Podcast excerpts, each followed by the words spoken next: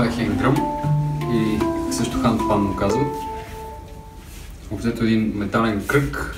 От едната страна има окръжности с различен диаметър и колкото по-малък е кръгчето, толкова, толкова по-висок е тона. Нали, както е тук, примерно това е високо А, това е ниско. А пък от другата страна е просто перкусионен инструмент. И, е, а, измислен от един швейцарец през 2000-та година, като той е комбинирал няколко различни инструмента. Единият инструмент, който той е интегрирал вътре е удо, което звучи е така, е индийски древен духов инструмент, представлява една делва, представете си това, като една огромна кръгла делва с дупка тук, където има има такива перкусионни звуци. Другото е а, карибския стил дръм, където са едни варели големи, където са издълбани така от, отвътре и пак има различни окръжности с, с различни тонове, само че на, нали, на, на, на обратно е в длъбнатината. И също от тибетските купи е комбинирано в, в едно. И първият, който е направил е бил такъв голям като глобус, но не е бил удобен за свиране, понеже е идвало така по-високо и постепенно вече ги е намалил. Ето случая този звучи така. има различни, вече има различни майстори по цял свят, има различни модификации, нали, както този примерно. Нали, този е електронен, но има дори такива, които и от двете страни имат тонове и се свири на тях така.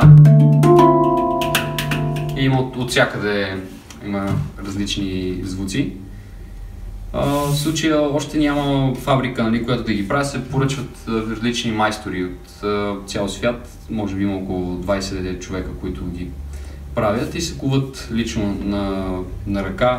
Няма някоя музикална фирма, примерно, както има нали, Ямаха за барабани или пък Гибсън за китари и така нататък. За тези инструменти все още няма фирма, която да, да ги произвежда. Просто свързваш се с майстора, пишеш му, той ти казва, примерно, може след една година, след две години, зависимо с колко поръчки има.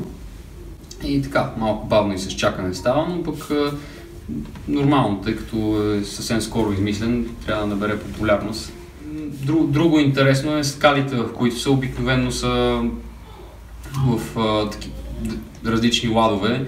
А, някои ги настройват в хиджаз, а, други са в африкански скали. Обзето всеки инструмент веднъж като се настрои, това му е повече не може да се променя. А, не е като китарата нали, с ключовете, където може да си промениш, ами тук понеже е метал, това е, веднъж настроили се, няма мърдане. И така, ето.